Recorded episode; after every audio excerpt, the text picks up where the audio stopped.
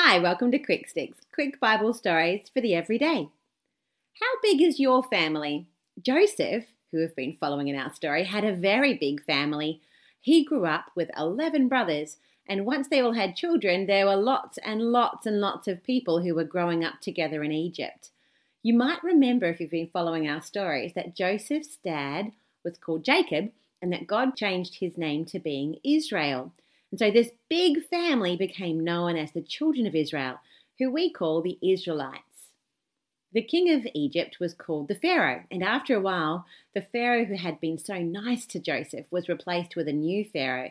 And the new Pharaoh was worried about how many Israelite people there were and decided that he should make them become slaves and do hard work for him. All of the children of Israel became slaves to the Egyptians and worked very hard building for them. But God still blessed the Israelites, and they kept growing and becoming even a bigger family than before, even though the Egyptians were making them work so hard.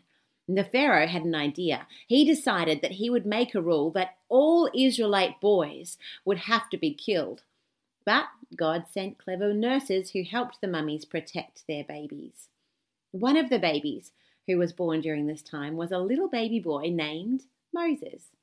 His mummy was able to keep him hidden for a while, but eventually he got a bit bigger and noisier, and she decided she needed a different plan. So she put baby Moses inside a basket and laid it in the reeds of the riverbank. And Moses' big sister Miriam stayed to watch over the basket and see what would happen to the baby. The royal princess Pharaoh's daughter, came to have a bath in that very river, and while she was walking by the river bank, she noticed the basket among the reeds.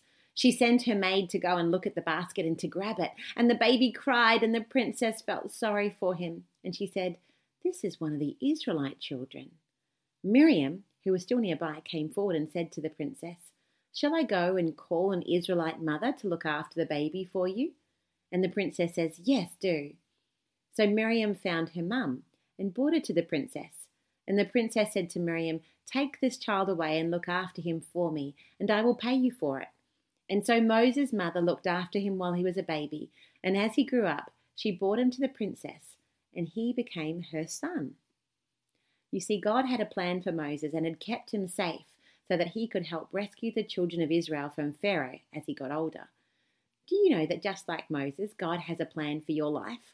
And tomorrow we're going to hear more about Moses and God's plan for him. Have a great day.